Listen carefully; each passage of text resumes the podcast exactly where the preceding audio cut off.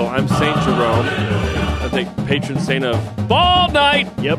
And then you are uh, Saint Spencer, patron saint of Royal blue golf pants. okay. And then Jason Shepard is the patron saint of conference realignment.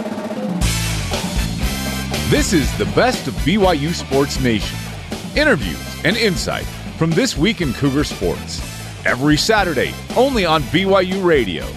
To lead off, here's the double coverage interview of the week. It is now our pleasure to welcome in live to the show over Zoom the head football coach at Brigham Young University through at least 2027, Kalani Sitake. Coach, great to have you on a Monday. How was your weekend? It was great. Yeah, I had a great time, and uh, I'm sorry about the lighting here, guys. I just have to say, they said the lighting is not the best, but I think it's perfect. They, they used all the lighting funds on your new contract, I guess, right? Wow, I knew I knew it wouldn't take you long, Jarom. So, but yeah, Coach, in in all seriousness, congratulations on working it out. Uh, I know that there was uh, a lot of stress across the BYU fan base at the thought of losing their beloved coach. So, for this all to come together, and now that you've had the weekend to think about it, what are your emotions on a day like today? Um, just I'm just really happy for the program, and more than anything, just focused on on the players and getting them ready for this bowl game. But um, just uh, you know, everything that that happened over the, over the last few days, uh, last couple weeks have been just focused on trying to get this program uh, as good as we need we, we need to be to, to compete. Um, and so it's getting the the need the needed um, resources for our players and and also for our coaching staff and support staff. So that's that's been the key. And I think um, my goal is, is to make all the fans happy. And so uh, I think they they want a, a high caliber team that can go out there and compete. And uh, and there's some of the little things, the little details. We talk about details. In the, the game of football can help you win. Where there's a lot of details that goes into the uh, the operations of everything that that I think would make things a lot easier for us to function. And and I feel really good about where we're at right now, going into this bowl game, and also prepping to go into the 2022 season. So, are we talking about adding staff members uh, to different parts of the program, like you talked about, and paying them more? What are we talking about there?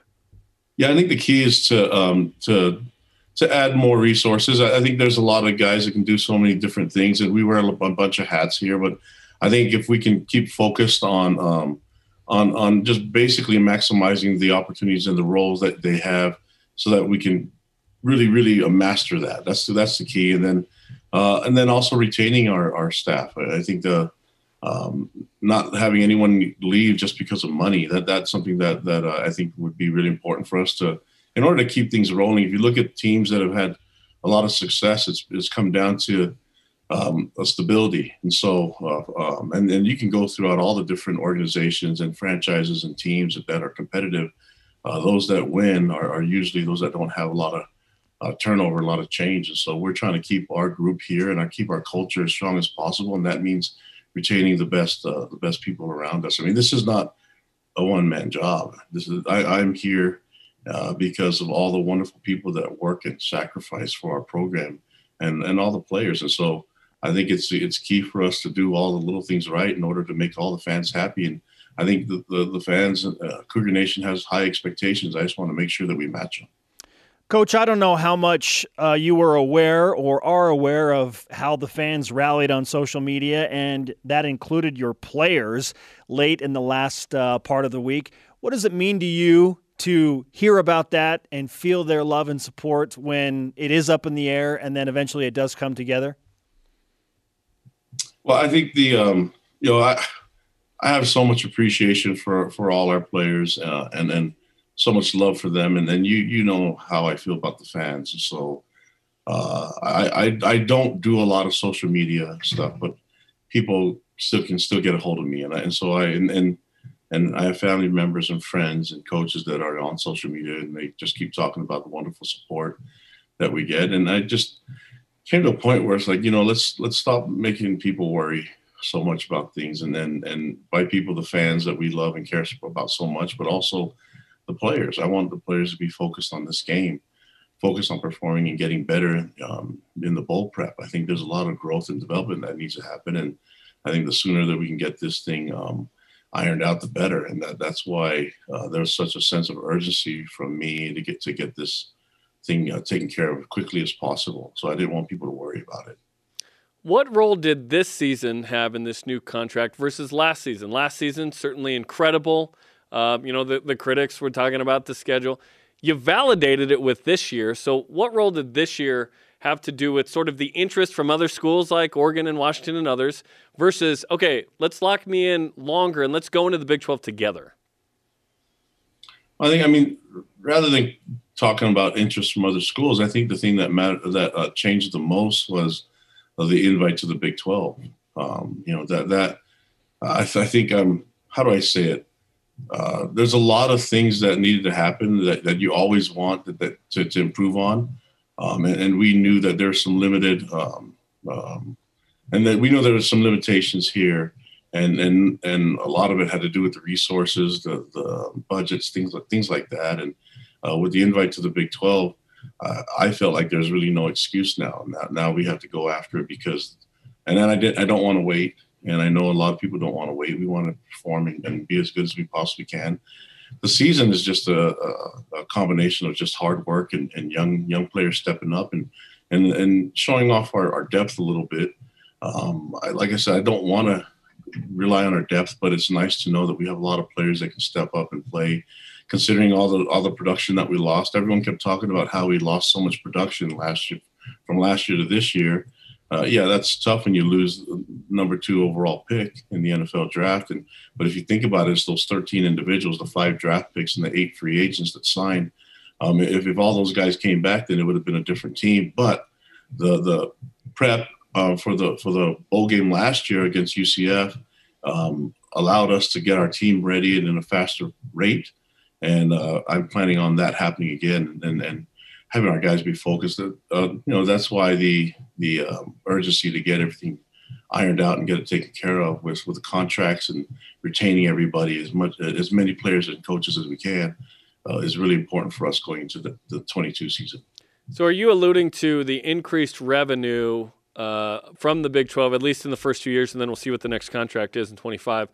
Would, in your mind, give BYU an opportunity to increase those resources perhaps sooner than than normal? I believe so. I mean, I have some background in it. I, I went, well, I was at Utah when we went from uh, Mountain West to the Pac 12. And so I saw some of the things in the transitions that were made and, and adjustments that were made into going into that. And, and, uh, but, you know, in, in, that, in that aspect, we had a little bit more time.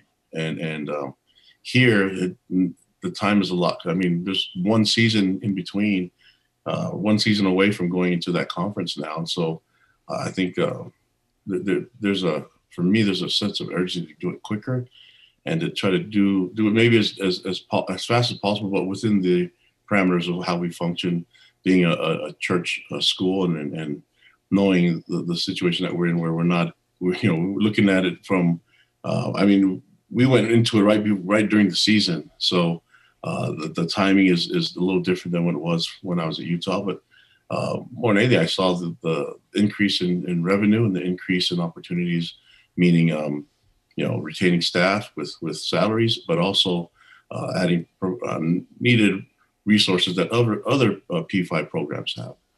BYU head football coach Kalani Sitake with us on BYU Sports Nation. I'm glad you brought up your experience at Utah, watching that program transition from Group of Five to Power Five, because I made a very strong point on the show that I feel like it is imperative that BYU retain you for that because you have gone through it and you have touched on it lightly. But how else will going through that at Utah help you now in your unique position at BYU, transitioning the Cougars from an independent state into a Power Five conference?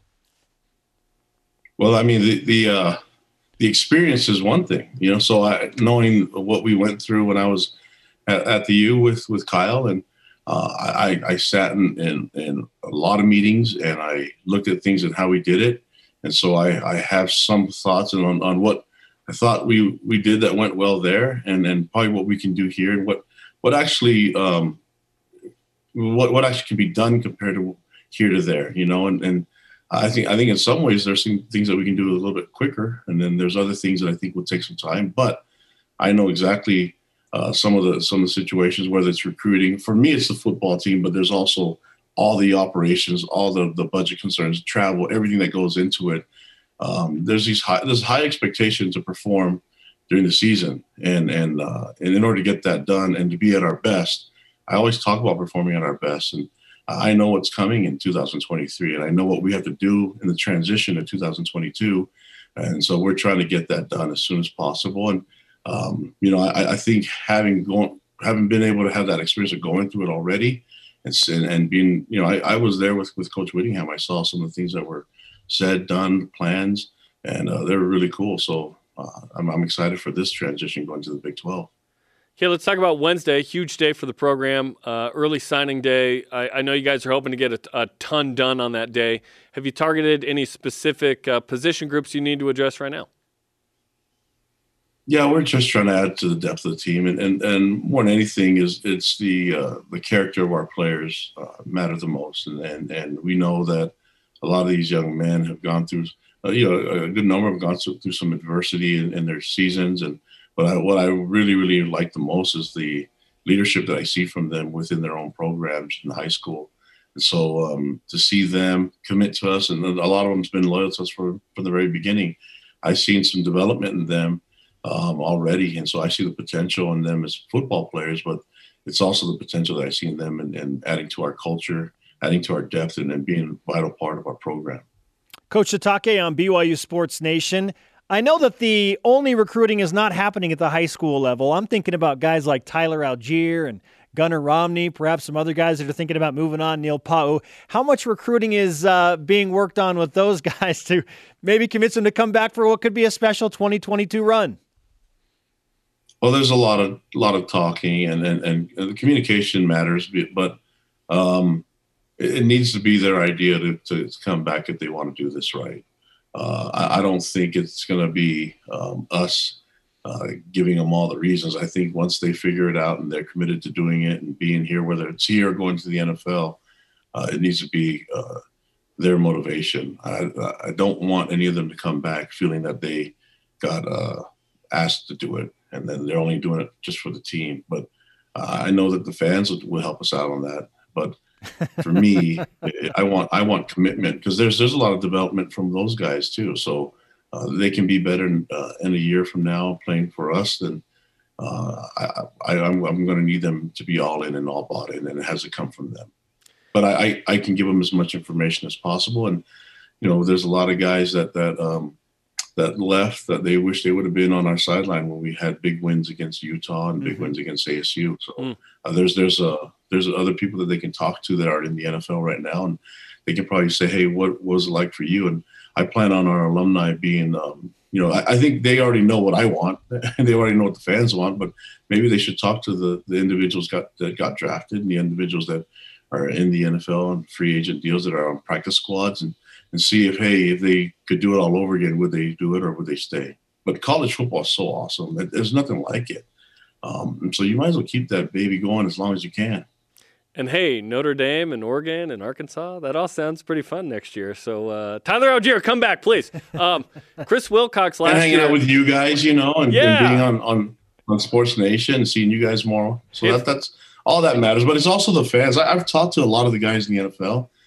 They miss hanging out with the fans and, and they love going and playing games and then having our fans at the games. You know what I mean? But there's nothing like it when, when you're wearing the Y and you're playing and representing. So uh, I, I think – some i mean we have such a powerful fan base and I, I, think even sometimes the players even take that for granted sometimes and when it's not there i know they'll miss it so you might as well just stick around and hang out and try to do as much as we can here we'll clip that off and send it to tyler later um, chris chris wilcox opted out of the boca raton bowl last year. Is everyone planning on playing this year?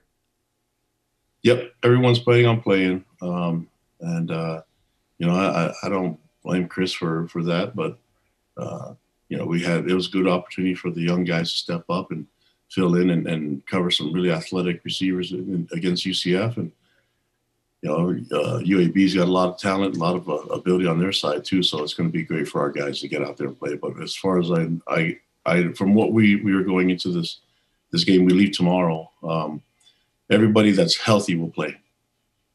Coach, UAB does a lot of things well probably at the top of that list is their rush defense, which is number 11 in the country right now. And in talking with some of your guys, they have pointed out look, they got dudes, they can play. What have you seen on film from UAB that uh, gives you the greatest pause or greatest concern as you prepare for that team in the bowl game? Really well coached team. Uh, Bill Bill Clark's got a, a, great reputation of having his team ready and and and, and assignment sound football. And you watch them on film, uh, there's not a lot of mistakes that happen. And then defensively, you're right, they take away the run, and so they try to keep you, um, you know, a one-way team. And and uh, for us, we need to be able to run and and pass. We need to do all of it. We, we that's that's imperative to our success on offense and for our defense is going to be a, a, difficult match because they can run the ball, but they also can take shots down the field. So it's it's I think they're they're the type of matchup that can um, you know they, they can possess the ball and try to keep our offense off the field. And I think that's that's we're anticipating that's going to be their plan. So we need to do whatever we can on the defensive end to create some havoc and possibly get some favor in the turnover margin, and then uh, you know get the ball back to our offense and let our offense do their deal. But it's it's going to be harder than what people think, but uh, anytime you challenge our offense, uh, they seem to, to really answer the call. So I'm looking forward to seeing them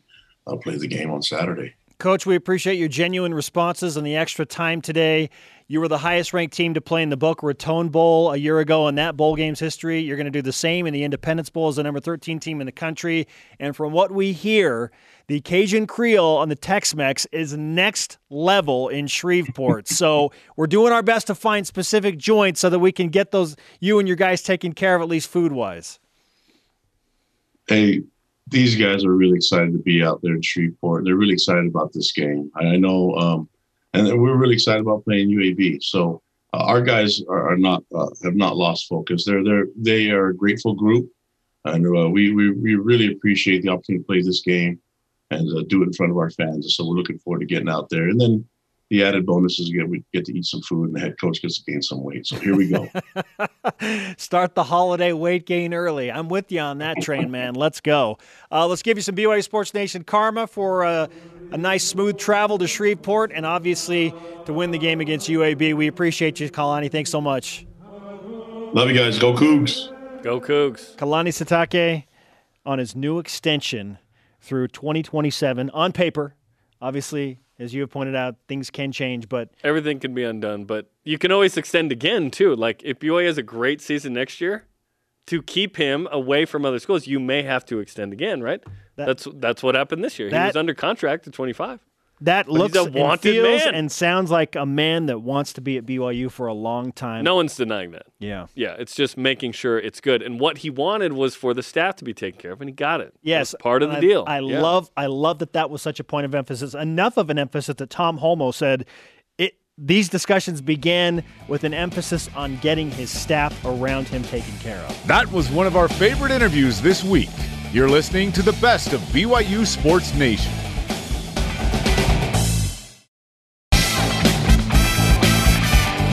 This is the best of BYU Sports Nation on BYU Radio.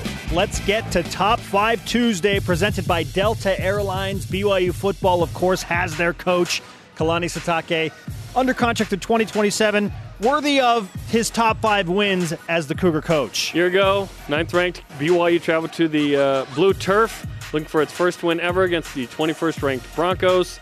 The Cougars crushed it, 86 yards for Tyler Allgeier. BYU wins for the first time on the turf. Dax Milne, crazy game. Cade Fennegan, who by the way is at BYU now, was the quarterback for Boise State. His dad played at BYU in the 90s. He's here now. Caleb Christensen with the pick. It was a great win, man. Uh, it was so good. We had built it up as one of the biggest games in BYU history. BYU dominated by too much to where we didn't put it as a classic. 51 17 on the blue. All right, at Quattro Quattro. In 2019, the 24th ranked USC Trojans visited LaVell Edwards Stadium with Kalani seeking his first signature home win over a ranked team. Ding, ding, ding. He got it. Zach Wilson, remember him, threw for 280 yards and a touchdown, rushed for a massive TD as well. Kalani got to celebrate this victory with the fans as they stormed the field following a lengthy review of a game sealing interception by Dayan Ghanwoloku. So fun. Just one week prior, number three to USC, BYU looking for its first win of the season in front of Rocky Top's 92,000 fans.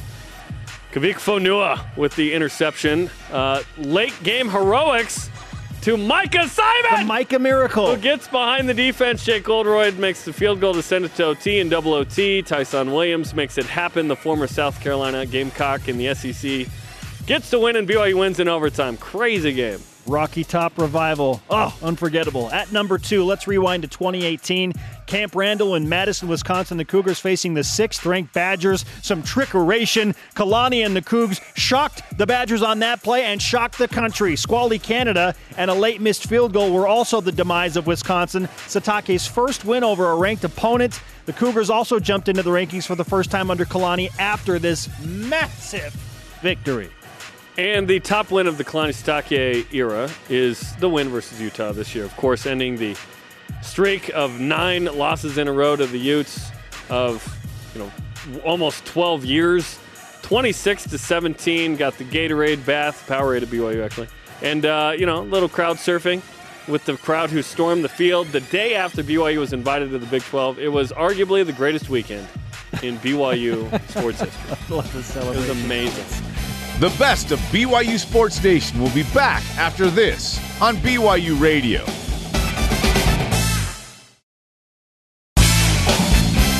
Get caught up in the week in Cougar Sports. This is the best of BYU Sports Nation. Now joining us is a uh, a man we're excited to have back in the studio, especially because he had COVID and he's doing he's doing well and he's back. It's Jeff Judkins. Welcome back. You doing all right? Yeah, I'm doing great. Feel, Good. Feel awesome. Okay, that's good because we were worried there for a minute. Jeff Judkins is out. Lee Cummard's kind of running the show, and when Lee's running the show, you never know, right? uh, but they got a couple of wins, and all is well. Well, like. you know, I was really proud of my staff. Um, you know, as a head coach, you you hopefully prepare everybody to do things. You guys deal with it all the time. Somebody can't be here, and somebody fills in for you, and hi, Shep. you know. And, Yeah. You know, and, and so it was kind of the same thing. But I was I thought my staff did a great job, all of them. Um, it was a team effort. Um, Lee was kind of over it and and everything. Be part of it because Lee does all the scouting, and he kind of knew a lot of things, and I didn't want to change too much with the team. Um, but Ray and Mel and Zoe did an awesome job, and then of course the team responded very well. And um, it was hard. I'm not going to kid you. Watching those, watching the game from home was really hard. Were you yelling at the computer? I wasn't TV? too mad because I we were playing pretty playing well. pretty good. We were playing pretty well. Um, uh, but yeah, I just it just it just was a bad timing. Had those three games, and of course they said it, what a quarter record for most points in the first quarter. I'm gone. but but uh, Lee letting them fire away. I guess. Yes, man, they were they were on fire. so, but uh, you know, a lot of great, a lot of people sent me a lot of you know te- texts and want to know how I was feeling, and you know, for me, it was I, I didn't really feel anything, but it was just neat to have people care enough about me. So, So obviously, you got to watch a lot of really good basketball because your team was winning. Uh, what else did you do to pass the time? You, you get, you're quarantining, so you, you got to be away from other people. Yeah. So what are you doing?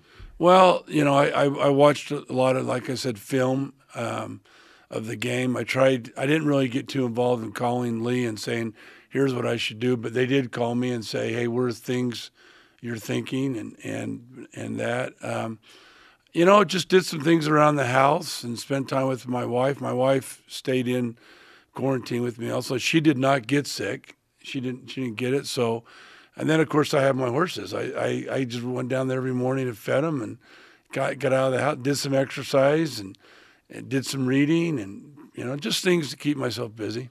That's awesome. Jeff Judkins is on BYU Sports Nation. Yeah, shout out to to Ray and Melanie and Zoe and Lee who kind of handled things.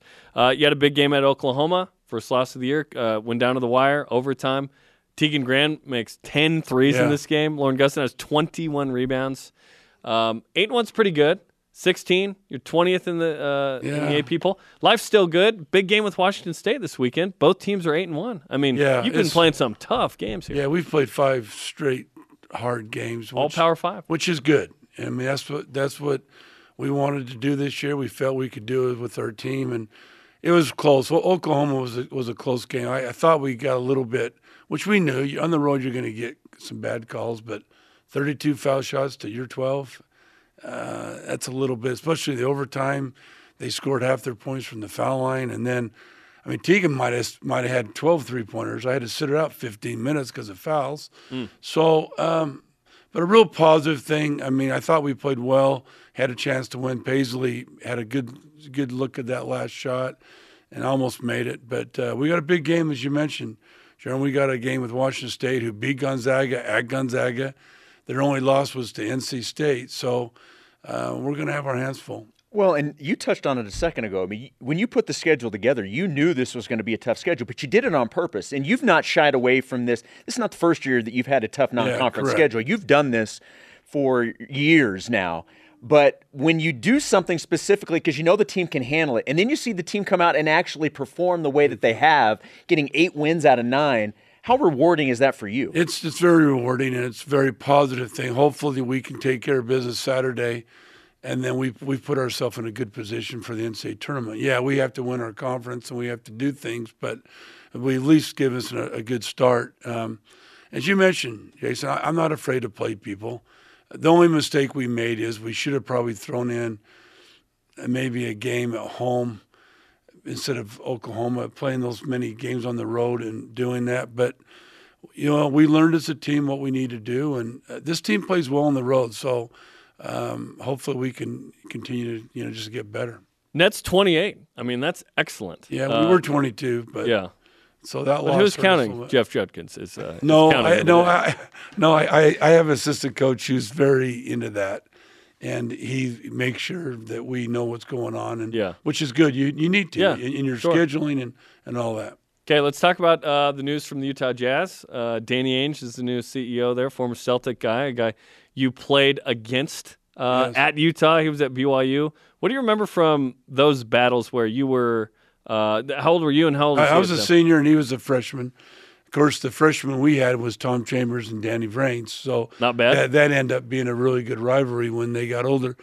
Danny Ainge, when I remember seeing him play and watch it, he what a great athlete, what a competitor, and what a winner. And that never changed. You know, as a freshman, he he brought that. I I really was hoping he'd stay retired and I could maybe talk him into kind of helping me a little bit, but and coming in and watching our team and giving some advice. But he's too knowledgeable in basketball to be sitting around, and so I know he's doing what he wants to do. This is the best of BYU Sports Nation on BYU Radio.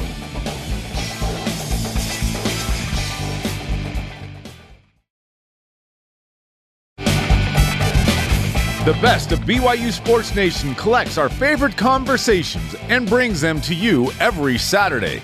Brigham Young and Alabama Birmingham, the Fighting Trogdors, tomorrow in Shreveport on ABC and BYU Radio. They're actually the Blazers, but if you like Homestar Runner, you know what I'm talking about. It's a chance to get to 11 wins for the 13th ranked Cougars. There's much more at stake around the game, it feels like, than in or with the game for BYU. So, Spencer, is a win enough for tomorrow and BYU football?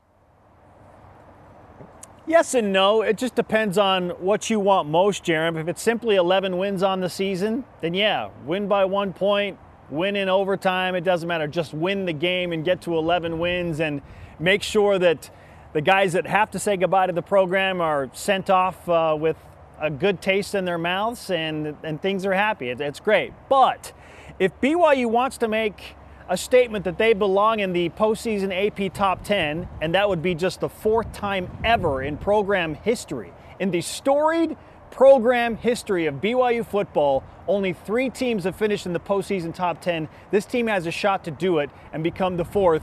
But they're going to have to make a statement against UAB. And by statement, that's probably a dominating performance, at least a two score win, you would think. BYU is only a seven point favorite, and I thought, why is BYU only a seven point favorite against UAB? A couple of things factor into that. UAB has the 11th ranked total defense in the country. They're really stingy up front. So, how much can BYU establish that ground game and maybe break open some big plays on offense to beat a really good defense that the Blazers are going to bring in? Rain in the forecast should slog things down, should slow things down a little bit.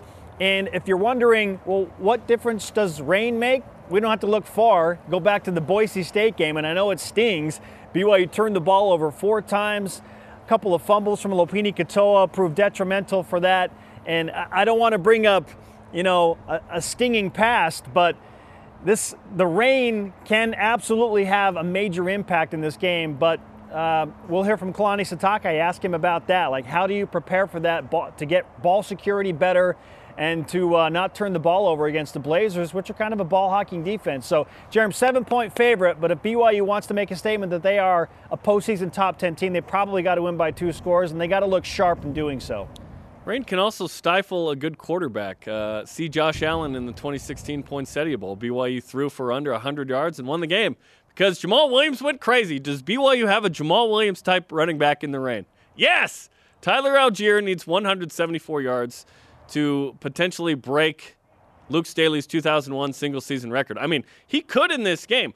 T- UAB does have a good defense, but if it's rainy, uh, you'd think the BYU would run the rock more. Well, we'll see. Uh, BYU's offense is one of the best, if not the best, offense that UAB will have seen all year. I know they matched up in Conference USA with what UTSA, who's had an incredible season. I still think BYU obviously is a better team, and I think a better offense. Sincere McCormick's a good running back. Uh, Tyler Allgeier's a good running back in, in, those comps. So yeah, I I think winning by one is is it enough? Um, yeah. You said it right. It depends what you want. In every situation, your expectations are based on what you want out of the thing. If you want 11 wins, yeah, winning by one clearly is enough. But if you want to be in the top 10, yes, you've got to win by two scores, like you said. Um, it, would be it'd be incredible to finish in the top 10. It'd be nice to get Tyler Allgeier that single season record. It'd be nice to get Tyler Allgeier back for next year. So all of those are up for grabs. I think BYU wins. I think BYU covers.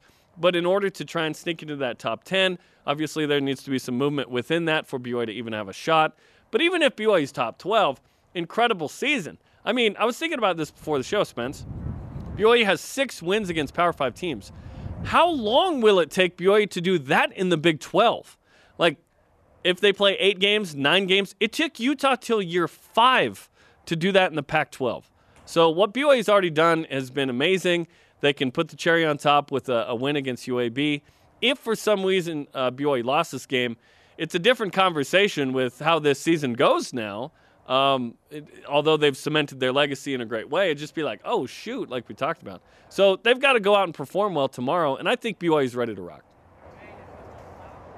Yeah, you don't want to tarnish what has been a remarkable season, and the energy is good. And I don't expect that BYU will come out flat tomorrow. And I put that largely on the fact that they locked in Kalani Sitake. The team just feels invigorated and re energized, and the coaching staff as well. Like it was a big relief to lock all that down, and now they're all in. So I'm with you. I do not expect BYU, though there was some initial disappointment of not going to a bigger bowl game, to show up flat. I think they are excited to play. They are ready to play hard for Kalani Sitake and this staff, and they're ready to prove that this is one of the all time teams in BYU football history. And we talked earlier this week about not just getting to 11 wins, but 11 wins in back to back seasons for the first time since 06 and 07. Of course, we're trying to, finish uh, in the top 10 for just the fourth time ever, but man, BYU has a chance to do something that hasn't been done since Steve Young and Robbie Bosco were the quarterbacks at, at BYU, which is pretty wild. And that's finish, you know, top 11 in back to back seasons. That's just crazy. The only way this goes south tomorrow is if UAB is clearly way better than BYU, which they're not, Baylor was the only team on the schedule where it was like, oh, shoot, that team's better. Or if you cough it up like four times. That's the only way it goes south, in my opinion. Yeah. That's what it took for BYU to lose those two games. The best of BYU Sports Nation will be back after this on BYU Radio.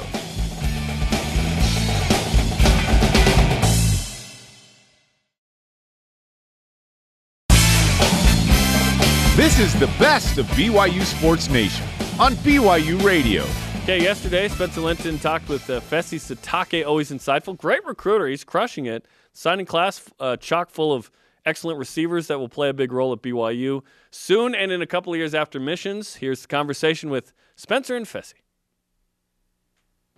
Fesi, for those that don't know what signing day is like as a coach, how would you sum that up emotionally and physically? Because you probably don't sleep much it's uh it's it's uh Christmas for us because um, you know everything is officially inked on paper or clicked or submitted, I guess, uh, with where we are with technology. But um, it's it's really exciting. You know, you feel the sense of uh, relief. Um, you know, you put so much, so many hours and, and time and energy into recruiting these these unbelievable young men. A lot of them who are you have to battle other schools with. Um, some you feel a lot more, you know, a lot better about getting. Um, but regardless, to know that they're official and all in, it's a really exciting feeling. So I would say for for football coaches, it's a Christmas before Christmas.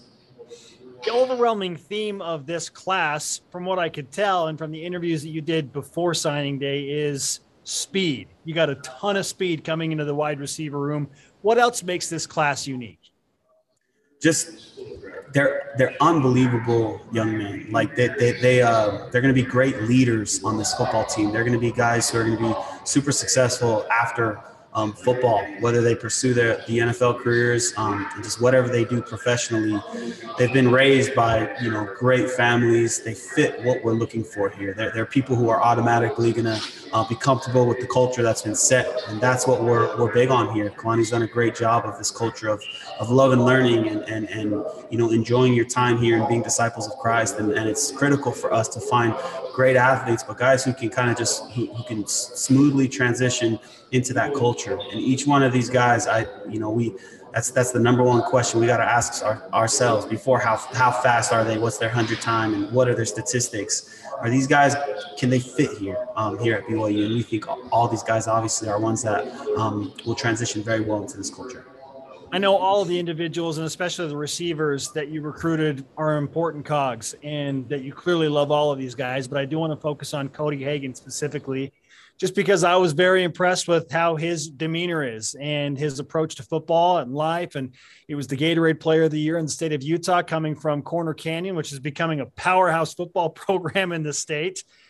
And I've heard from Aaron Roderick that he could step in and participate and contribute from day one. Why is that? That as a true freshman, you feel comfortable putting him on the field? He's uh he's, he's seasoned. He's played. I mean, everyone looks at him like you said. He's Gatorade Player of the Year. That's huge. But he's been doing it for a lot of years at Corner Canyon. Um, he's a guy. You know, when you think about look back at you know Dax Milne and Gunnar Romney, for example, they they played right away as freshmen and and they had a lot of experience. Um, and they did that in high school. They were both starters on very successful teams, multiple state championships at a very young age as sophomores. And Cody's the same. He's a very seasoned player that just gets it. He happens to have a great uh, track time attached to him, unbelievable stats. Um, you know, and then just working him out um, at the camps in person, you're able to see that there's more than just speed there. He's got a natural feel for the position. He does things um, that get you really excited as a wide receivers coach. That that can be difficult to teach sometimes, um, or for someone to adopt. So he's just a really polished receiver that's dynamic, and I, I think he's got a, a great great chance to play here. And nice thing is he so mom his mom uh, Marcy came uh, attended BYU dad Sean went to Utah. That's why I like him. He listens. You know, he's mama's boy. He followed followed right. but no, I Sean obviously unbelievable. He's got such great parents. Um, his family's family's outstanding, and I'm so you know excited and, and thrilled to uh, to get him whenever he chooses to come. Yeah, let's talk about when uh, a guy like Cody is anticipated to actually make his debut at BYU because I know there are some moving pieces with prominent receivers that are in the room still. Maybe they're coming back. Uh, Neil Pau'u, we think, is going. He's going to play in the Hula Bowl. But Gunnar Romney is an interesting one, and Puka Nacua had a breakout season. So, what guys are you expecting to come back and maybe delay Cody because uh, you got too many people there? Yeah, it, that's kind of it, a lot of these conversations are going to take place right after this bowl game.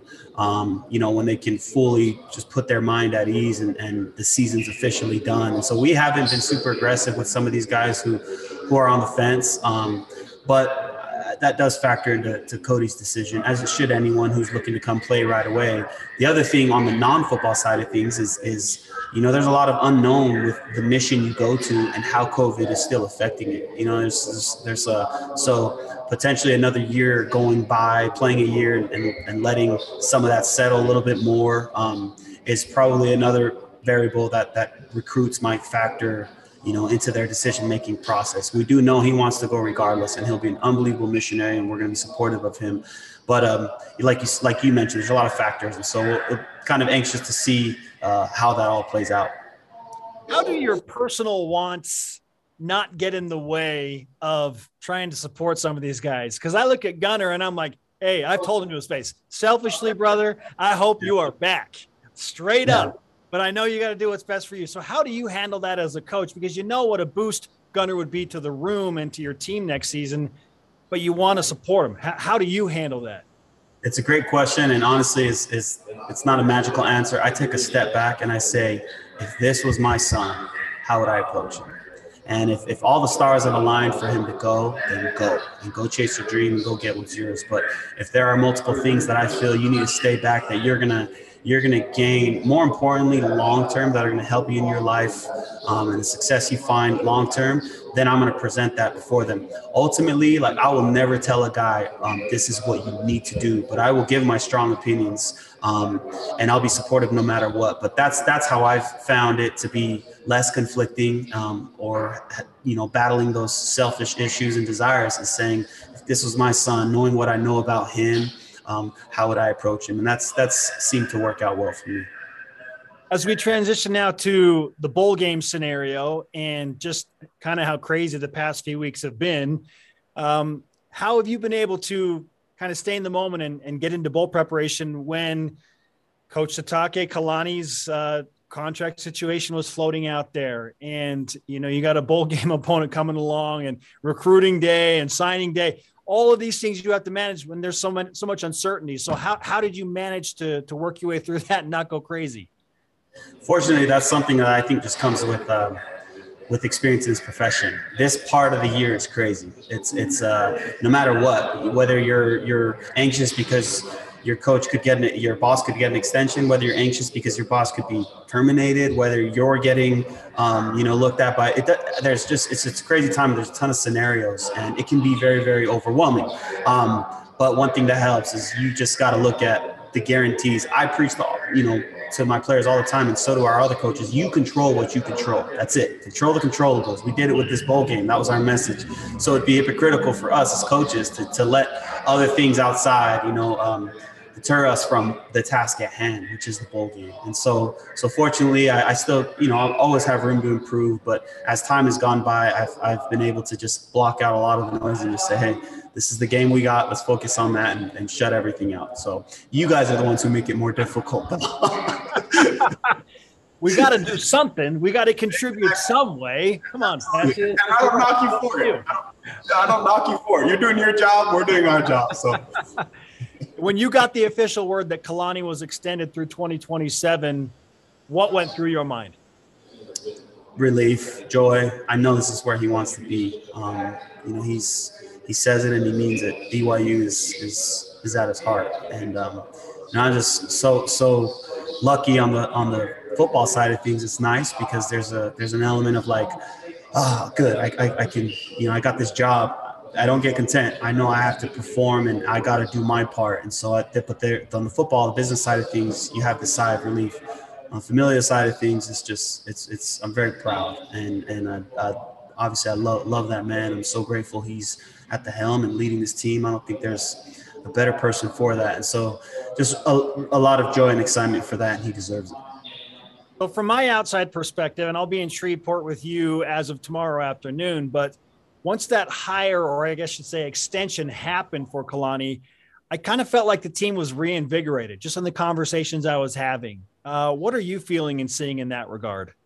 Same thing. You know, there was a lot of, I know that was a big thing for him was, was, not letting this be a distraction at such a critical time. And it's, as always, it's just just thinking about the boys, thinking about the team, um, and whatever things need to be worked out. Like I, it's just it says a lot about him knowing that the, the, the most important thing right now, despite what others others might think, are these are these young men in this game. And uh, and I, I think they, they they felt a sense of just you know, peace and relief that okay, good, he's our guy, he's here, he's here with us, and so you can feel the excitement, you can feel the the energy. Um, you know, it's a little extra juice that we don't rely on, but it's always nice when it comes your way, and and you can feel it. There's there's a, a little pep in everyone's step, so hopefully that shows up on Saturday.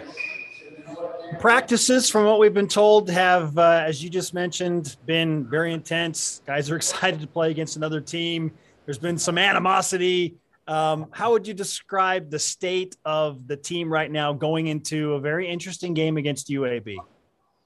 I think everyone's everyone's head seems to be in the right place. You know, it's it's. I think there's a little more difficulty sometimes in at the end of the season, game ten or eleven, when when there are games left, but you're but it's still at the end and you guys are tired. There's a lot you have to you have to fight against as, as coaches and, and keeping everything high. You know, this is the last game. There's there's no other game, and so you can leave the message like really preach the message of empty the tank. Um, but then you add in the, the, that conflict of just the bowl season. You know, being out, there can be some distractions and whatever, and easy to lose focus for some teams. But our guys are locked in. They know this is our last shot together um, as the 2021 BYU football team, and we got to leave it all out, you know, there. And, and I, I, think the guys will respond well to that. I know there's a lot of anticipation out there, as there should be, on, on how this game will go. But we're super excited about these guys, this opponent. It's a good team, and, and uh, we look forward to playing our last game together. Sure, a, a, win as a team to kind of put the proverbial cherry on top is always uh, an ideal that you shoot for. I, because I do what I do in the media, uh, kind of laid out some scenarios where I thought, man, BYU could finish as a top 10 team for just the fourth time in program history if they win this game and then a couple of teams above them lose. You could go back to back 11 win seasons for the first time in 14 years. BYU hasn't finished back to back seasons in the top 11 since Steve Young and Robbie Bosco were the quarterbacks. So, how much do those things factor in to try and maybe motivate your guys to get up for, you know, putting that exclamation point on a really fantastic season? We, we get it's a real thing. It's awesome for, for, for fans, for media, as it should be. But like we mentioned earlier, control the controllables. All we can do is focus on this game. What happens after that is, is is what happens to be determined. And, and our message is just let's just go play and have fun. And that's the most important thing. We play for each other. We leave it out there. We play a great brand of football. And whatever the, the, the whatever boards out there, ranking committees, the fans, whatever people decide to say at the end is is great. But uh, we got, we got to play, you know, as a team and continue to believe in each other. We'll see what happens. But control the controllables, Spencer. I love that. I'm already writing this down. I'm, I'm, I'm implementing, implementing this into my own personal life. Control the controllables. I love it. Okay, before you go, I need to ask you about some bowl game activities. I know there was a big Madden tournament yesterday, and uh, Sol-Jay Maiava-Peters was getting some trash because he was in it late and then didn't come through. There was a game show thing tonight. Uh, there's great Cajun Creole food and Tex-Mex there. What's the best part of Shreveport and all these pregame activities? So we, we, coaches, we weren't at that Madden thing. That was just the players, um, and they're just doing the axe throwing themselves as well. So tonight will be the first thing together as a team is the, the big game show deal. But so far, it's just really in general, it's been the hospitality. You hear about it, um, the Southern hospitality, but it, it is it is a real thing, and we feel it. Food's been awesome. People have been super super kind. That sticky icky weather is awesome. You know, it's it's nice to feel you know a little little little dirty and sticky, and, and we love it. So, um, but it's been awesome. We've enjoyed it. We look forward to a couple more days of festivities, being with the guys, and enjoying the hospitality down here. The people are awesome. Fantastic. I'm hoping that the rain doesn't add to the sticky, icky weather on Saturday, but if it does, feel like your team is is okay with some wet conditions there. Control the controllables. oh, I love it so much. Here's to Shreveport. I'll see you there tomorrow, Fesi. We appreciate the time, man. Uh, great to catch up with you. Congratulations on an amazing signing class. We look forward to the game on Saturday. Thanks, Spence. Appreciate you, man. Fesi Sitake, the wide receivers coach, doing work in recruiting, and uh, he's got to recruit some of the guys back maybe. That, that's about. what college athletics are now. It's right? not just recruiting guys coming out of high school; it's recruiting your own players back. Well, we'll see this for like three or four more years because of the COVID year. Yeah. The the COVID extra year, it's like, are you going to use that extra year or not? Uh, in in the case of you know Neil Pau'u and Gunnar Romney and some of these guys, like you have to recruit them back uh, because they saw Dax Milne get a chance in the NFL, and maybe that's enough of the stars aligning for them to want to go. Who knows? We'll see. Hopefully they come back. Selfishly, absolutely, they're awesome. Makes makes BYU better. The more talent you have coming back, but I'd be shocked if all of them did. It's not. It's probably not realistic yeah. that they all come back. Yeah, but it, but again, it goes to what he was talking about in terms because I thought the question that Spencer asked was great in terms of how do you handle not want you know yeah. putting your own yeah. you know uh, thoughts into it and, and letting them make the des- best decision for him and it's like you just have to you have to trust them you know you say this is this if is this the, was my kid yeah and and the, this yeah. is what's here for you you need to make the best decision for you and your situation and I love that right because they do care about them beyond what they do at yes. The best of BYU Sports Nation. We'll be right back. Rise and shout for the trending topics of the week here on the best of BYU Sports Nation. Elite 11. No, not the quarterbacks, but BYU football as a team chasing an elite number of wins in an individual season. Yes, the Cougars are chasing back to back 11 win seasons, and junior wide receiver Gunnar Romney has added some context for the bowl game buildup. It's, it's really awesome in cementing our legacy as, as this team. Um, you know, to get 11 wins, it's an amazing thing. And then, you know, like Lopa mentioned right before I came on, you know, it's, it hasn't been done since the national championship season that uh, we've gotten 11 wins two seasons in a row, which is which is unheard of. And so I think it'd be really cool to go out with a bang. It has been a while. Not exactly true statement, but that's all right. Jerem, what would an 11th win mean okay. for BYU football? Yeah, I, yeah, BYU had 11 wins. Uh, you know, in 06, 06 and 07. That's okay. But but the point is the same, which is it would be awesome. There is a difference between 10 and 11. There is. When you have zero and one losses, you're an elite company. Only six seasons in BYU history have done that. Uh, when you only have two losses, that's only happened five times. And then there are a bunch of teams that have had three or more losses that we don't even talk about that much, even if they were incredible teams that schedule or injuries or whatever made it so, or they just weren't good enough that they had three plus losses. So the the two best teams ever to have three plus losses, 85 and 90. Okay, those were incredible teams. You could argue 91 too. Um, the the two lost teams are special. Obviously, this team trying to fit into that category. Um, I think regardless of what happens in the bowl game, obviously it would be disappointing if lose to UAB. This team, because of the amount of Power Fives, six and one, beating Utah ending the streak, the Big 12 invite, will be one of the remembered teams in BYU history. It is one of the best ever. Um, it's whether you put it at number eight or if BYU wins this bowl game, I think you can make a pretty good argument for let me give you that argument. 84, 83, 96 are the kind of consensus top three in BYU history. You, if you feel like this team belongs in there, may, maybe it's because of strength schedule, right? I, I can see that argument, but I put them as high as four. They win the bowl game when BYU wins the bowl game because of the way they've navigated the toughest, uh, you know, most unique.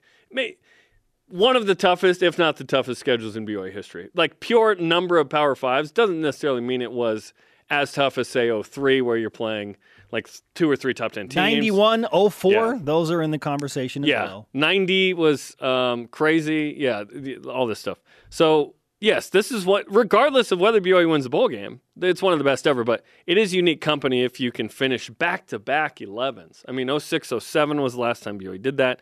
You look at just straight up win percentage in a two year stretch last year, this year, if BYU wins. Most since 06 07, fifth best two year win percentage of BYU history, tied for fifth for the best two year win total.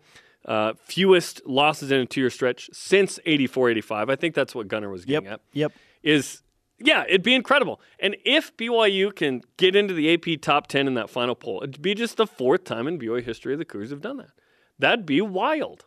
Imagine the most delicious meal that you have ever seen in front of your eyes, and that's different for everyone. Nobody wants the last bite of that meal to be gross or cold or have sat out for a while. And that's kind of how I feel the season would be for fans. We look at it with the big picture lens. That's what we do. But for fans, if BYU lost to UAB, then the last bite of a really good dish would be gross. And that is super disappointing. 2008, BYU starts 6 and 0. They're a top 10 team. They sputter at the finish and go 10 and 3. And we talk about the sputter at the finish. Oh, I can't believe BYU lost to Arizona in the bowl game with Austin Collie and Max Hall and Dennis Pitta. That with who? Yeah, Dennis. 2001, amazing season, 12 and 0, top 10 team. We focus on the sputter at the finish. Luke Staley breaks his leg. BYU gets blown out by Hawaii. They lose the bowl game to Louisville. 12 and 2 season was incredible, but we focus on what did not happen at the end. 1979, but BYU lost to Indiana because of a missed extra point. And 79 is so long ago, no one really cares but us. 1990, Ty Detmer's Heisman season beat Miami. BYU got blown out by Hawaii after Detmer won the Heisman while he was in Hawaii and then lost 65 to 14 to Texas A&M. We tend to because of human nature focus on the sputter if it comes to that. And so this is big. BYU needs to beat UAB so that we don't have a gross last bite of this delicious meal. And what else is on the line?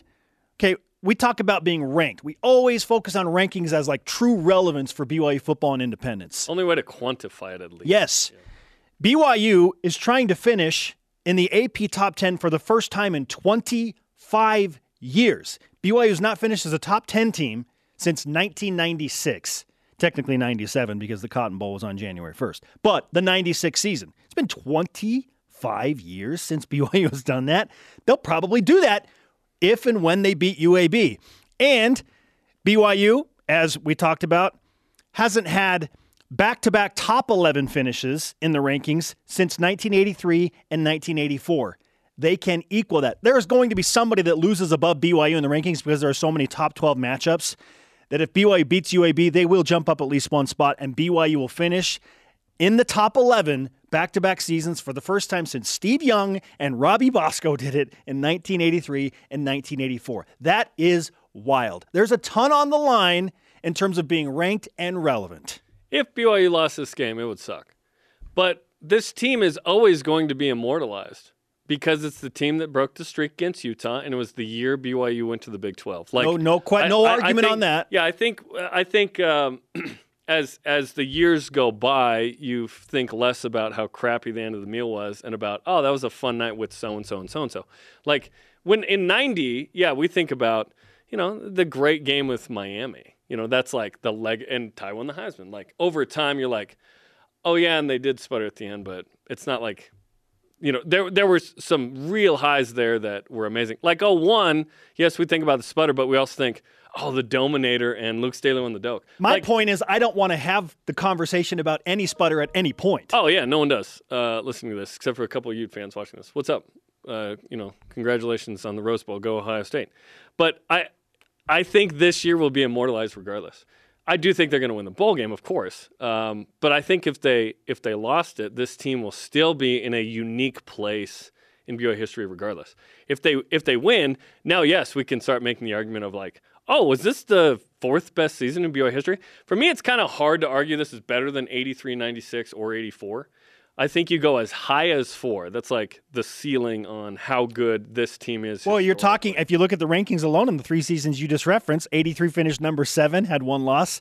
84 won the national championship, and 96 won lost one game and finished top right. five. So you, it's it's not going to happen. Those are the three I brought up, yeah, yeah, that have been AP top 10 finishes, which is incredible. Now, there is some argument to like, okay, not all schedules are equal. 90 and 91 were crazy. Uh, is winning a Heisman better than beating Washington State and Arizona? And what like 90 is an immortal season because it's the, the Heisman Trophy and the, the win, Miami season. Yeah, the win, those those accomplishments were great. So it just depends what you want. If you if you categorize success by total wins, by win percentage, by ranking, by P5 wins, by rivalry streaks. Like you have a lot of those in this season, which has been pretty special to say the least. BYU needs to finish this off the right way. You got your coach extended through 2027. You're a top 13 team right now. You've been in every college football playoff poll over the duration of the last two seasons. Don't muff it, as one Gordon B. Hinckley said at one point at the end of the LaVell Edwards career. BYU needs to finish this thing out. Yeah. Finish yeah. on a high. Yes. I, am not saying I'm preparing for a loss or anything. I'm not. I'm just saying no matter what happens in the bowl game, this team's legacy to me has been pretty much secured. If they if they win this game, great. It's like cherry on top. But yes, like this, I want that cherry on top. I don't want anything yeah, else. I've never like been like, there's no cherry on this, so I'm disappointed. Like, what's that? Um, it like this team is the legacy is locked up, man. It's sure. like they're incredible. Well, I just don't. BYU has a chance to become only the fourth team ever to finish ranked in the postseason top 10. Like that. That's awesome. There's a lot on the line. There's a lot of yes, it was great to beat Utah, but BYU misses out on a lot of uh, no no buts ifs. in that sentence. No buts. What ifs if they don't close the deal against UAB? It was great to beat Utah. Period. Our question of the day: What is the difference between 10 and 11 wins for the legacy of this 2021 BYU football team. Let's go to Voice of the Nation. This is the Voice of the Nation on BYU Sports Nation. At Roberts underscore MN answers on Twitter. 11 wins keeps momentum going towards next season, and more importantly, 2023 when BYU says hello to the Big 12. I don't know that a win in this bowl game factors into what happens when BYU transitions into the Big 12 in 2023. That's more about the 2022 season, in my opinion. But the momentum part absolutely resonates. BYU is going to be a preseason top 25 team. And oh, probably, probably like top 15, dog. If they lose this game, it could affect that. If they win this game, then you're right. You probably will be a top 15 team. A 10 win team returning its quarterback. And if Tyler Allgeier comes back, we'll be ranked.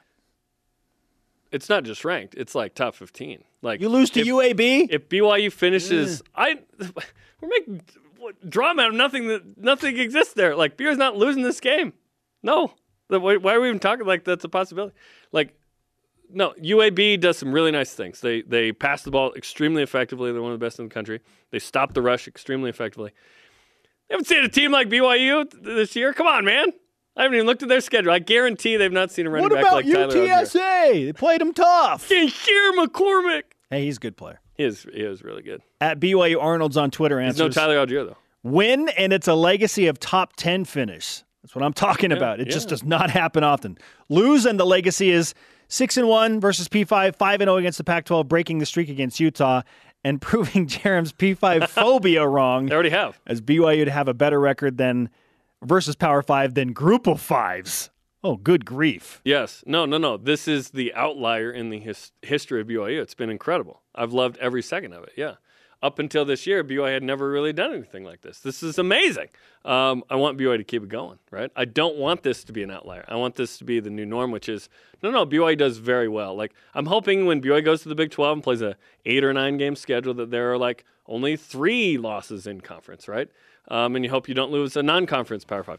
But to, to go 10 plus is amazing. This has been one of the most fun, enjoyable BYU football seasons in a long time. This is the best of BYU Sports Nation on BYU Radio.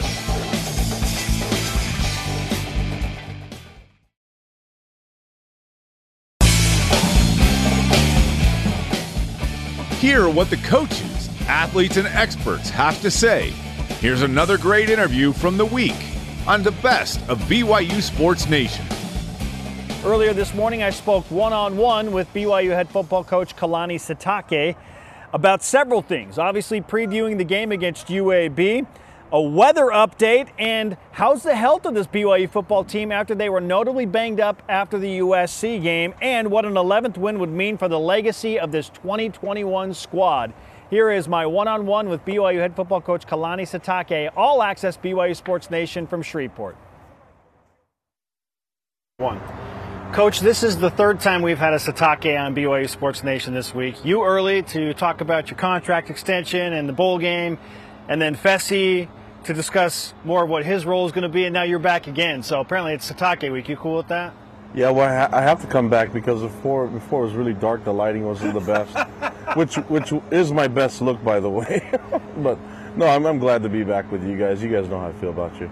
The witness protection program look is that what we were going for? Yeah, that was pretty cool. I, I thought. I mean, I don't know why I bothered to shave that morning.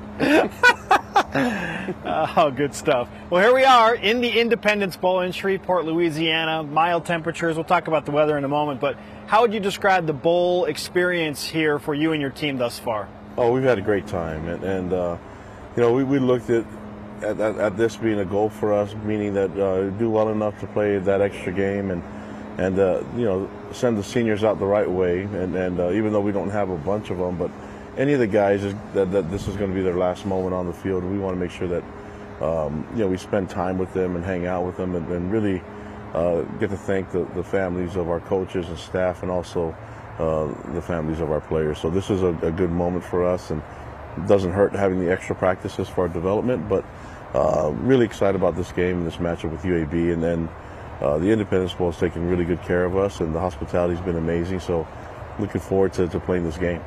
So I'm hearing that there was a trivia game the other night that got pretty intense, and, and there was some drama. But the BYU guys brought home the belt. Uh, were you there for that? If not, what did you hear about that? I was there for that, and and um, I, I don't know. I don't know how how it all works, but I know we're not very good at Madden as a team, but, but for some reason we could throw axes really well, and uh, the, the, the trivia stuff I think it worked out well. I think Fesi was in the uh, was in the, the winning um, team at the end, which works out. So whenever that guy's around trivia, it usually helps us, helps us out. People are really interested about uh, your relationship with him. We saw a good deal of that and a good taste of it in our, our Deep Blue feature. But let's talk about Fesi and, and what he has meant to the development of the wide receivers in the offense under Aaron Roderick. Yeah, he's amazing. And, and, and this is, uh, uh, you know, his relationship with me is, is it's one thing uh, growing up together and me being his big brother, but um, and then you know me and TJ being able to, to help raise him, and, and um, that that's been always there, we have always been uh, close because of that. But it's the um, it's seeing him grow as, as a as a football player. Under um, you know when we recruited him, Aaron Roderick was his coach, and so uh, he he was his first college coach, and then Ed Lamb was there to finish it up, and then he was a GA, and then now we see how things have happened in his coaching and career, and so to have him here with A Rod's again in, in a different sense, I think it's a it's a it's a good um, compliment to how A Rod works with people, but also that lasting impression that he's had with uh, with with everyone. I've been his friend for, since we were players, you know, here at BYU. So we have that great connection, that great great relationship. But to see A Rod extended to everyone, including Fesi, has been has been uh, really nice to see allows the people to grow and get better. And I know he's always looking at to have others help out, help him out. And uh, I give a lot of credit to to A Rod um, nurturing that relationship uh, with Fesi and, and, allowing Fesi to grow in, in, in, his new role. I'm looking at what the wide receiver room and the offense in general brought in on signing day, and I said this to Fesi, but the theme is speed. And uh, it just seems like more and more speed is, is coming into that room. How have Aaron and Fesi been able to recruit a different type of athlete to BYU to play that position? Well, I, I think it's just the, their connection and seeing, um, you know, how those uh, those skills can work for our offense. I think it gets them a little bit excited. You see the, uh, you know, with Fesi and A-Rod running the show, I don't think we should ever see a drop off. In, and I'm, I'm making a statement here in, in, in, our in the receiver room and the quarterback room. So I, I plan on having those two guys keep those rooms loaded and uh, with talent. Um, and, and you can see how the receivers are performing now, even when guys go down, how well guys step up. I think Keanu's been the one uh, that to step up and make plays. And um, the way Fesi and A-Rod uh, control their position groups has been, been a lot of fun. And uh, when the offense is rolling, it helps the whole team. Let's talk running backs now as we move away from the wide receiver room. Lopini Katoa announces officially yesterday that he's coming back for another year to BYU.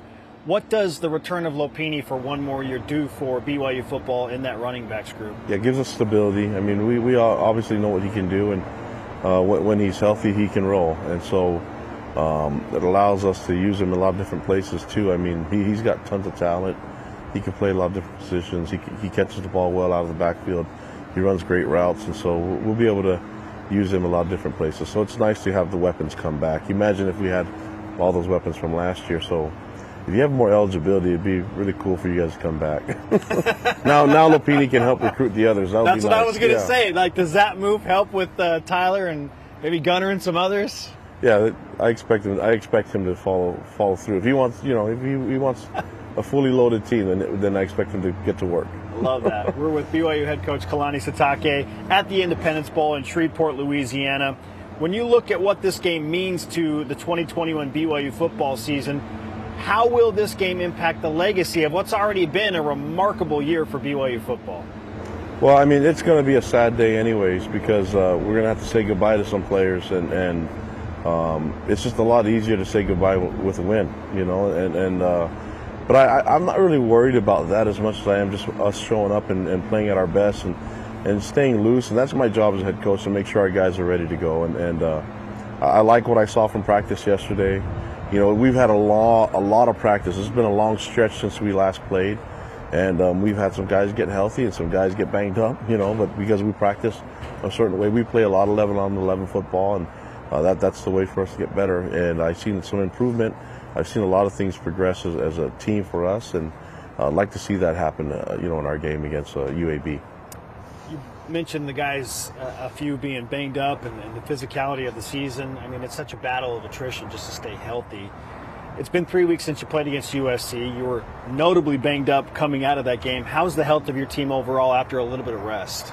Yeah, I feel like we're healthier and probably the offensive side a lot healthier than we are on the defensive side. Although we've had a lot of guys on defense being able to come back and practice, it's been it's been limited action. Uh, some of the guys that we we have, um, uh, I think in Chaz is someone that's coming to mind right away, and, and um, then there's others that, that are still unable to go. Payton Wilgar and, and Keenan Pili, but because the whole team is here, uh, it's different because they're all here. They're at practices. They're helping mentor our guys even though they did that at, at the uh, during the season, it's nice to have them here and and, and consistently in, in the ear of our young guys, our you know our, our defensive players. So um, we'll have some some uh, young contributors on defense. That's okay. The guys will make plays, and uh, special teams will do well. And, and I think offensively, um, our guys are will have more weapons than we've had before. So we'll see what happens. How many times do you think you've discussed the word depth this season? yeah, and a, a, lot. Yeah, now I think about it, it's probably something that I say too much, but but uh, it's something that we're, we're going to need to to improve on every as much as we can. I anticipate. I mean, there's moments in the game against USC where I'm like, oh, look who's on the field. It's just guys that you weren't expecting on on helping you uh, early in the season, but. Uh, I give a lot of credit to the players and to the coaches for always being ready. Um, and it, it, it's you you like your depth to be really good, but you don't always want to test it. Uh, the unfortunate part is that we've had to test our depth quite a bit this year, and um, that's okay though. You know, the guys are, are doing well, and I think that's going to help us going into the future for 22 season. 10 wins amidst all of those injuries. Impressive, to say the least. Now you try and get number 11 against a UAB team that is obviously motivated to be here. They get to play against the number 13 team in America. This is the highest ranked team that's ever played in the Independence Bowl. Target on the back. What concerns you most about the matchup with uh, the Blazers of UAB? I mean, I, I think the uh, looking at the, the, way they're coached, I, I, have a lot of respect for Bill Clark, great coach, and, and that program. Um, you know, they, have gone through some adversity in the. I mean, they, they were they went away for a little. The program while. was eliminated for a little bit, and yeah. and, and uh, so to have them come back and establish not just having a team ready to play, but a team that wins games. Um, you know, they, they, it's been impressive seeing them in, in, the, in the, last few years, and uh, especially under Bill Clark. I think they're going to be uh, well coached at what we see on film.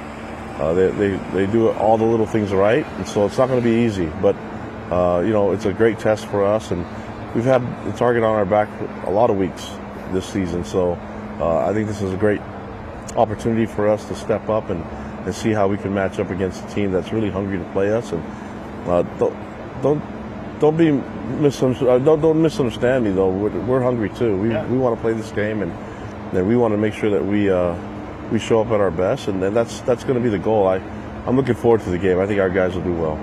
Now, take this for what it's worth, and I know you're super humble about all this and the contract extension, but from my perspective, it just seems like since you got locked back in, there has been this re-energizing, this resurgence, and almost like this unity and bonding that has happened around the team. How have you felt since that news became official and watching your team come together for the bowl game?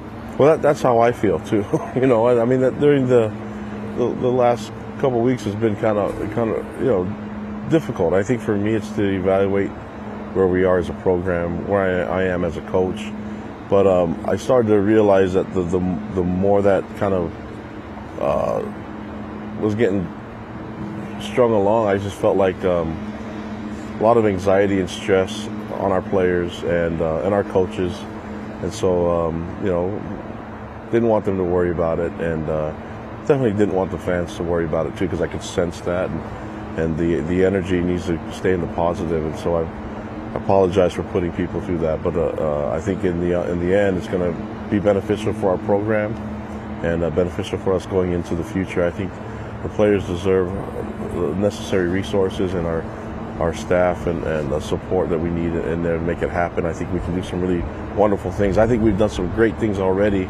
Um, and it just be going against the, the schedule that we're going to see and going into the Big 12. Uh, everything needs to be. Uh, we need to you know, improve in a lot of different ways. And even Tom said it himself. And so it's nice to have that uh, start working on that as soon as possible. Coach, before you go, I need to ask you about the weather conditions. Rain is expected tomorrow. You're a fullback by nature. Mm-hmm. You told me before we started this interview, you're, you're okay with that. How do you make all of the guys feel okay about rainy conditions in Shreveport if that comes to that? Well, selfishly, I look better in the dark, as you can see from the, the last time I was on. But also, uh, I look better wet and, and, and soaking wet. So, uh, uh, no, I listen. It's a game. You know, we, we prepared the right way. I think uh, we played with some uh, practice with some wet balls just in case to, to focus on, on ball security, things like that. But um, but you can't make too much of the weather. All you can do is prepare for it. Uh, the thing that we're going to look forward to is just showing up and playing our best. And and the, UAB has to play in the same weather as we do. So uh, listen, we we had a nice uh, preparation, bowl prep in, in the indoor. It's, it, it felt really good the last couple days of practice in, in some wet and some rain. That was that was a lot of fun. Nice, Kalani. Let's give you some karma for tomorrow's game. We appreciate you hanging out with us here in Shreveport. This, this is a cool setting. Hey, appreciate all you guys do for us.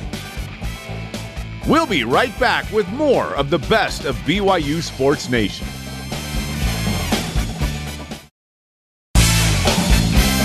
The best of BYU Sports Nation collects our favorite conversations and brings them to you every Saturday.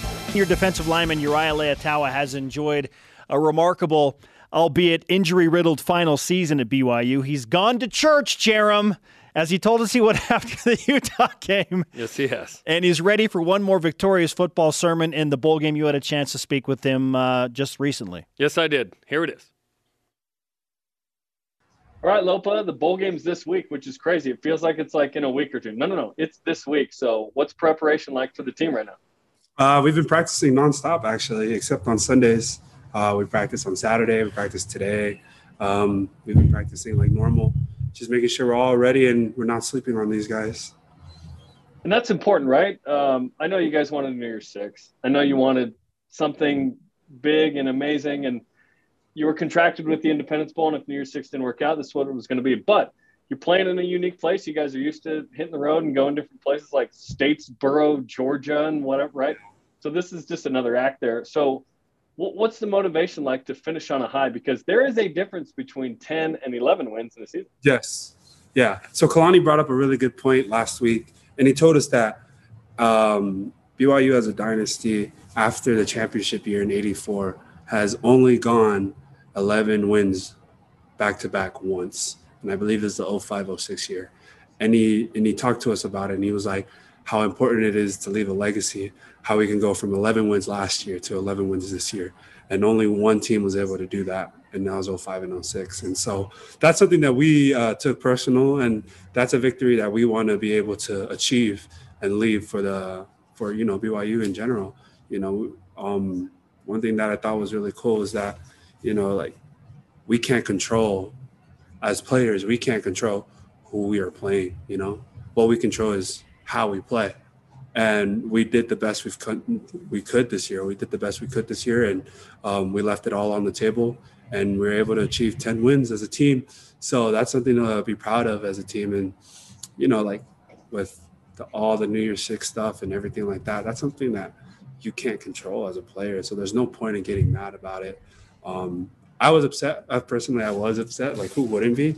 But then after Kalani talked to us the next day, he made sure we all understood how it is how grateful we should be to even be playing a game. You know, I was here that four and nine season when we didn't even have a bowl game. So being able to play you, pl- game, you played in Hawaii in week 13. That was like a bowl game. Wait a minute. Yeah, not really. not really though, but yeah, kind of. So no, I no, I feel there was no bowl swag. If there ain't no bowl swag, it ain't a bowl game, right? Exactly. If there's none of that extra stuff, then this is really a bowl game. yeah, and we'll talk about the bowl here coming up. Um, what's the best part of this season to you? Because there have been so many great moments. Oh man, that's a great question. I think the biggest one for me personally was beating Utah. You know, to get that monkey off our backs. People forget about that because that was the early part of the year, but people forget about it. What? Oh, I think people keep sleeping on it sometimes, man. Because that was only week two, and we're so deep into the season now. But that was probably the biggest moment. I I was so hyped after that game. That was such a great game. It was an incredible game. I couldn't even get down to the field from the press box. It was like impossible. Um, Yeah. I was going on the concourse trying to get down. People were like high fiving me. We did it. We did it. It was like this. It was this great moment, right? Yeah. Um, that was so, that was so cool. Okay, so the the big news uh, recently, of course, is Kalani Sitake being extended through 2027. I know what he means to you guys, but will you explain what that meant to the team? Because yes, you're graduating and you're done after your 17 year here uh, career here at URA, but uh, it's That's great. awesome to see that Kalani's going to stay, right? Yeah, no, it's great that he's going to stay. People don't understand how he's finally found his groove. You know, I've been here for forever now, and I've been here for with him for a long time, and just seeing how he progressed as a coach is just so good. Like he's hit his stride. He knows what he wants now, and he knows how to achieve it. So um, BYU did a great job of like nabbing him up because he's a hot commodity right now across the nation. So like, it's smart of BYU, and he loves it here. I don't I didn't doubt that he he was gonna leave. Um, what I do love about his new contract that it's beneficial to everyone on his staff and even the players too.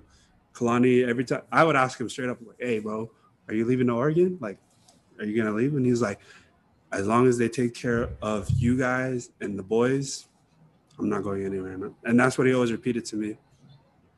And that he's he's such an unselfish dude. Like he's ve- yes, he got his too. Yeah. But it's almost like um, what reminds me of like we went on missions, right? You go to help other people, but you end up helping yourself quite a bit, well, Yes. which is awesome.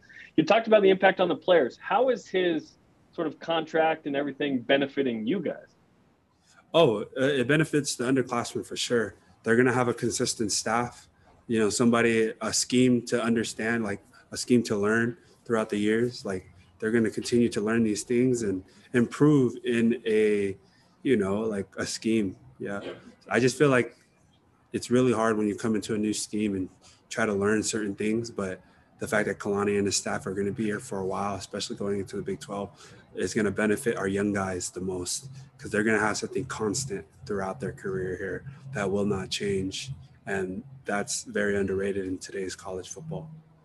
Yeah, continuity helps, right? It's awesome. Yeah. Uh, we're talking to Uriah Leiataua or Lopa on BYU Sports Nation. Let's talk about how old you are. So, when the show first started, Lopa, we announced you in the signing class in February, about five months into the show. We were on the radio only in 2014.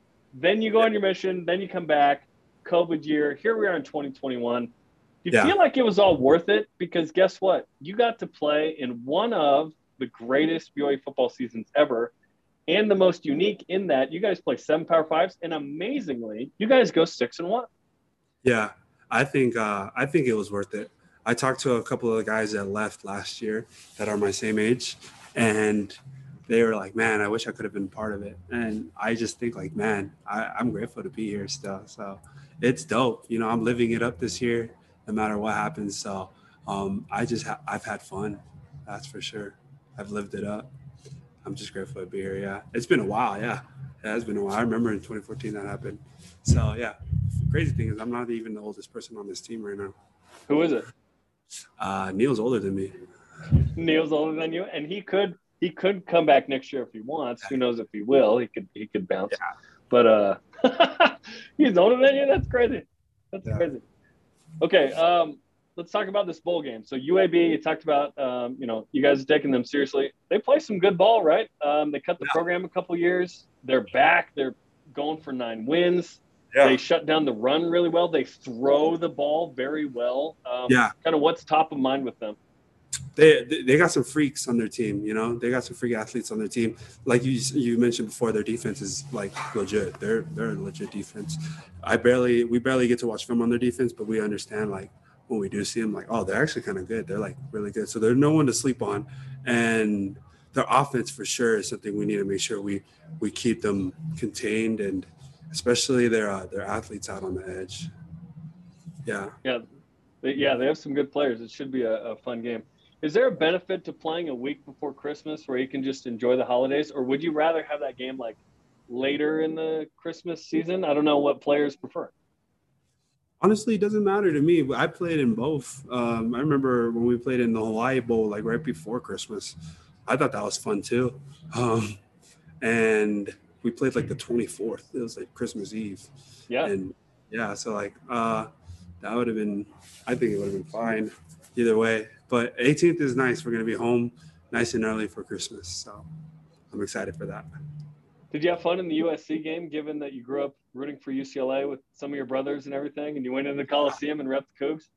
Yeah, if I didn't freaking kept cramping up, that would have been better. But that freaking game was great, man. It was awesome to be in there. They have some of the hardest turf ever. That that field was horrible.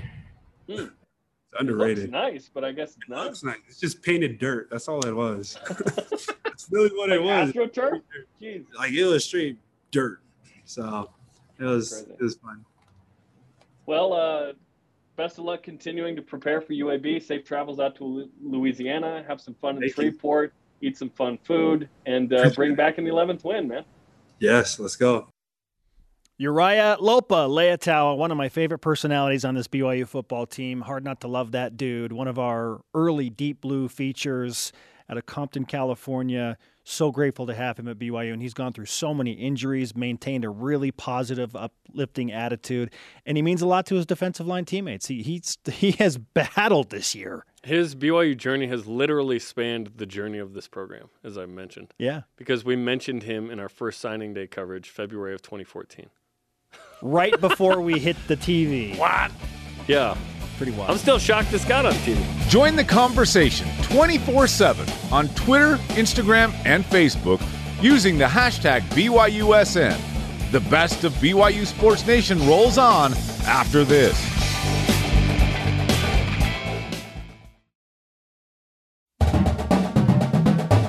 Get caught up in the week in Cougar Sports.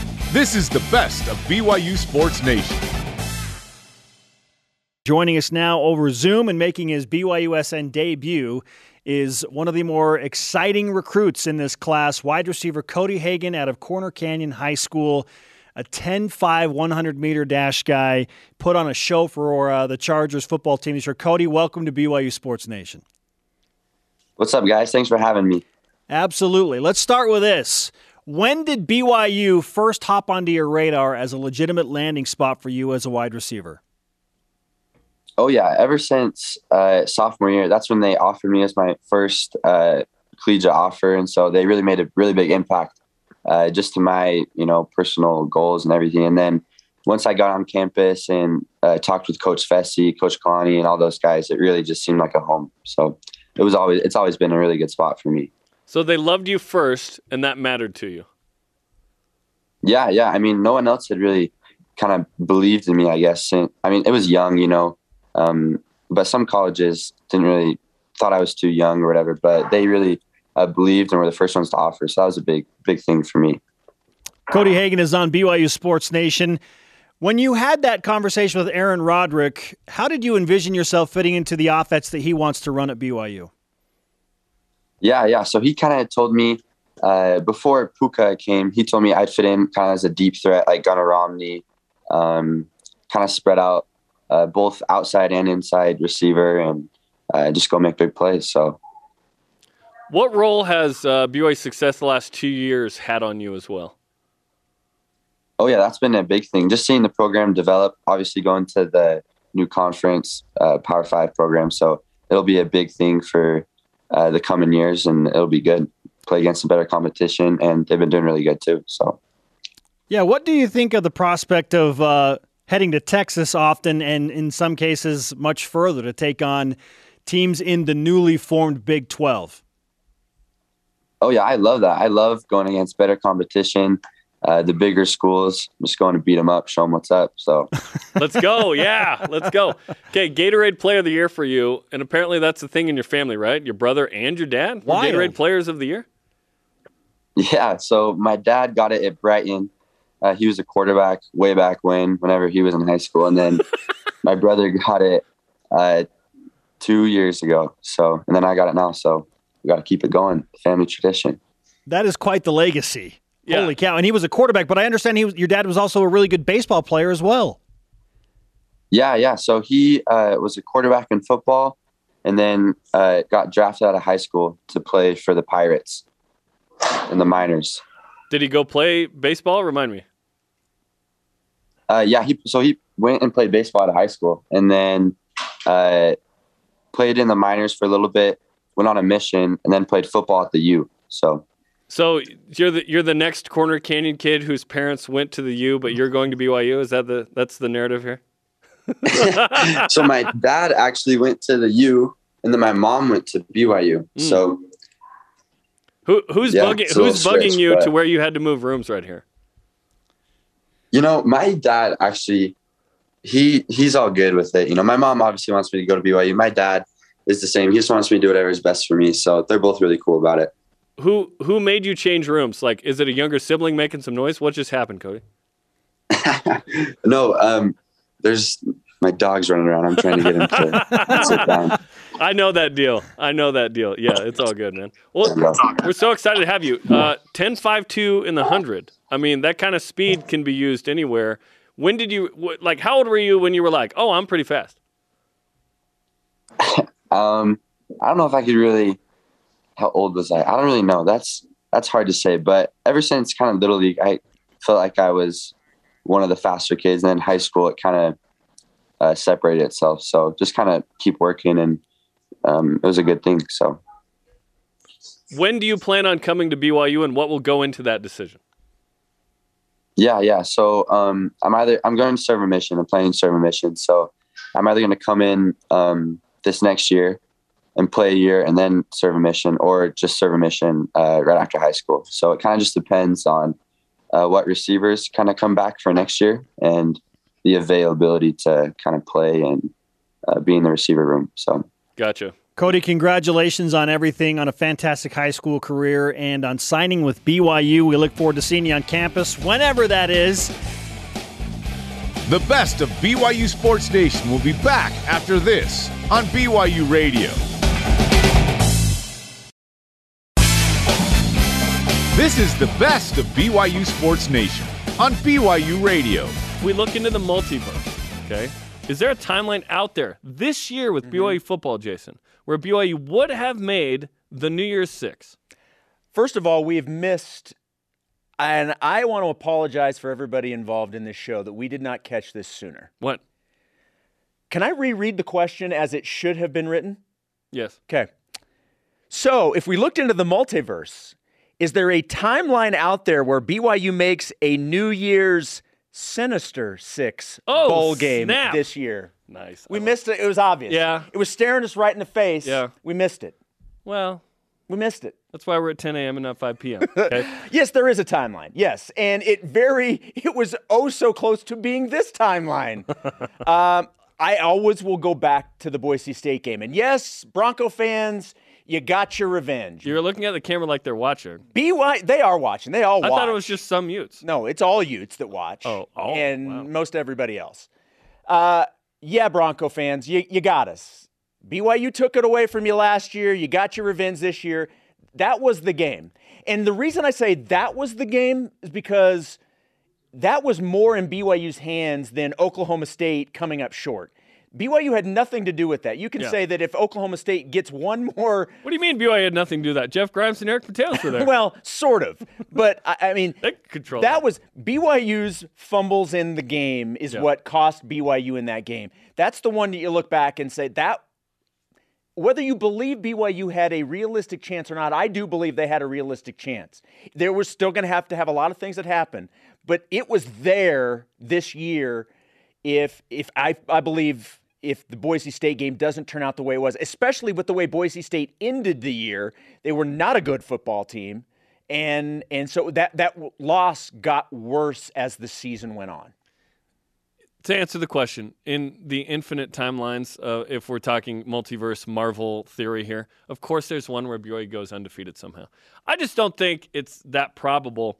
I, I think we need to be careful, and I talked about this midseason of um, Bill Connolly came out and said BYU was plus 1.9 wins, like more. Uh, uh, he almost quantified it as like luck. I think that luck can be quantified as uh, takeaways. BYU's ability to not give it away and do a good job of taking it away made it so BYU wasn't an eight and four regular season team, probably in an average year. BYU was ten and two because Jaren Hall doesn't turn the ball over very much, as Aaron Roderick has talked about, and that is to BYU's credit. There was one ga- game where it got away from BYU, and yep, BYU lost that game. I'm not sure with one loss whether BYU makes a New Year's Six anyway, but they almost did. Like if Baylor loses, Right. there's a chance BYU's going to a New Year's Six right now. But to think that you can have it all and the next game, it's like, well, consider that in the Utah and Arizona State games, BYU did an excellent job of taking care of the ball. What if BYU turns it over against Utah like it always does? Well, then BYU maybe loses that game. But Cam Rising didn't play in the game. Aaron, Aaron. That's That was great, so by funny. the way. That is that is was an so unbelievable funny. mic drop. I, I, I just think we need to be careful of like you can't have all of this stuff and even more positive. It's like, well, sometimes you got away. I think BYU not got away with that's not the right phrase, but like took advantage of a couple of games where it took care of the ball, was positive in margin, and that made the difference in the game. Where there wasn't there wasn't a fumble in the red zone where the other team scores and and maybe wins. Like if Tyler Allgeier doesn't make the play of the year, BYU might lose that game. Like let's let's take into consideration that there were these what if moments Sure. where Nice. that that changed the course of the season. BYU was probably always going to lose the Baylor game. That was just just Baylor was better. It's okay. You can tip your hat. Yeah, they, they were they were the better fine. team that day. That's fine. and I think they would have been most days. Like that Baylor team's really talented, um, especially on the road there. Look, they won the Big Twelve. They're good, right? They're really good. So yes, is there one timeline where BYU like goes undefeated? Sure, maybe. But are we really going to be that greedy to think that BYU went six and one against the seven Power Fives? Unbelievable Yes. season. This was close to as good as it could possibly get, in my opinion. I and and that point, I hope the majority of fans are not forgetting.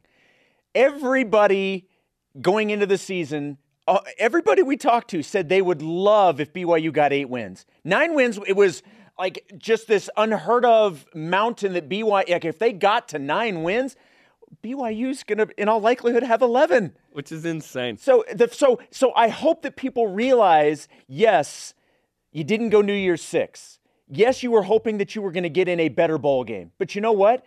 This is a season in which BYU will be able to build off of for decades. And I'm not just talking about the wins and losses.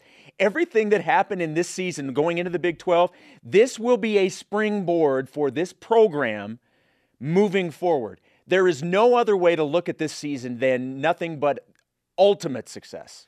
I think there's a timeline too where BYU goes seven and five in the regular season. Like just The good news is we don't have to worry about that. coughs it up, injuries to certain guys. The fact that Tyler Allgeier was healthy all year has really springboarded BYU into this opportunity. The way Jaren Hall played, the ability for Baylor Romney to come in, eh, you know, in a couple games. The the defense getting enough takeaways. Caleb uh, Hayes' play on the last drive against USC, like all these things came together. It was really awesome. There was a lot of great stuff from this season, and it was super validating to build off of last year and to validate. Nope. So from zero power five to seven Yes. and a Pac 12 championship banner. And BYU is going to be at P5 officially in another season. like in a year, in a, a week or two, we're going to be talking about, well, the next season. After after Saturday's game, BYU exciting. football officially has one more season as an independent. That's right. It's a scientific fact. Our question of the day if you looked into the multiverse, is there a timeline out there where BYU makes a New Year's Six bowl game this year? What say ye in Voice of the Nation? This is the voice of the nation on BYU Sports Nation. At Swoosh Live 59 on Instagram, because the first 58 we're taking. Yep, we play Boise on a Thursday or Friday with clear skies. Boom, no fumbling. We win, we go 11 and 1 and get a better bowl. Okay, so the weather taken into consideration in that answer. It was wet and rainy for the first quarter or two. Yeah, and there was no question out. that BYU was moving the ball, and then when the rain hit, it, Yeah. it slowed it down. There was no, there's no, that, that's not a, that's not a take. That's what happened. You could see it. BYU scored, uh, you know, two or three touchdowns very quickly in that game. Okay, at J Floyd three. Why didn't Boise State fumble two? At J Floyd three four one on Twitter. Yes, we were very They close. Hank Bachmeier. As it was. Truly, Hank Bachmeier the difference. It wasn't Cam Rising after all. It came down to a handful of games not going the way we needed them to. If OK State beats Baylor and a couple others go right, we could be enjoying the Fiesta Bowl. Or, you know, we could have not lost our homecoming game to Boise State. I I forgot it was homecoming game. I actually did too. It's, it's not like a thing that we care about that much here. I don't think. Not like, not like Baylor, that's for sure. That wraps up the best of BYU Sports Nation this week. Tune in next Saturday for the Cougar news you need to hear. And catch the BYU Sports Nation simulcast every day at noon Eastern, 9 Pacific on BYU TV and BYU Radio.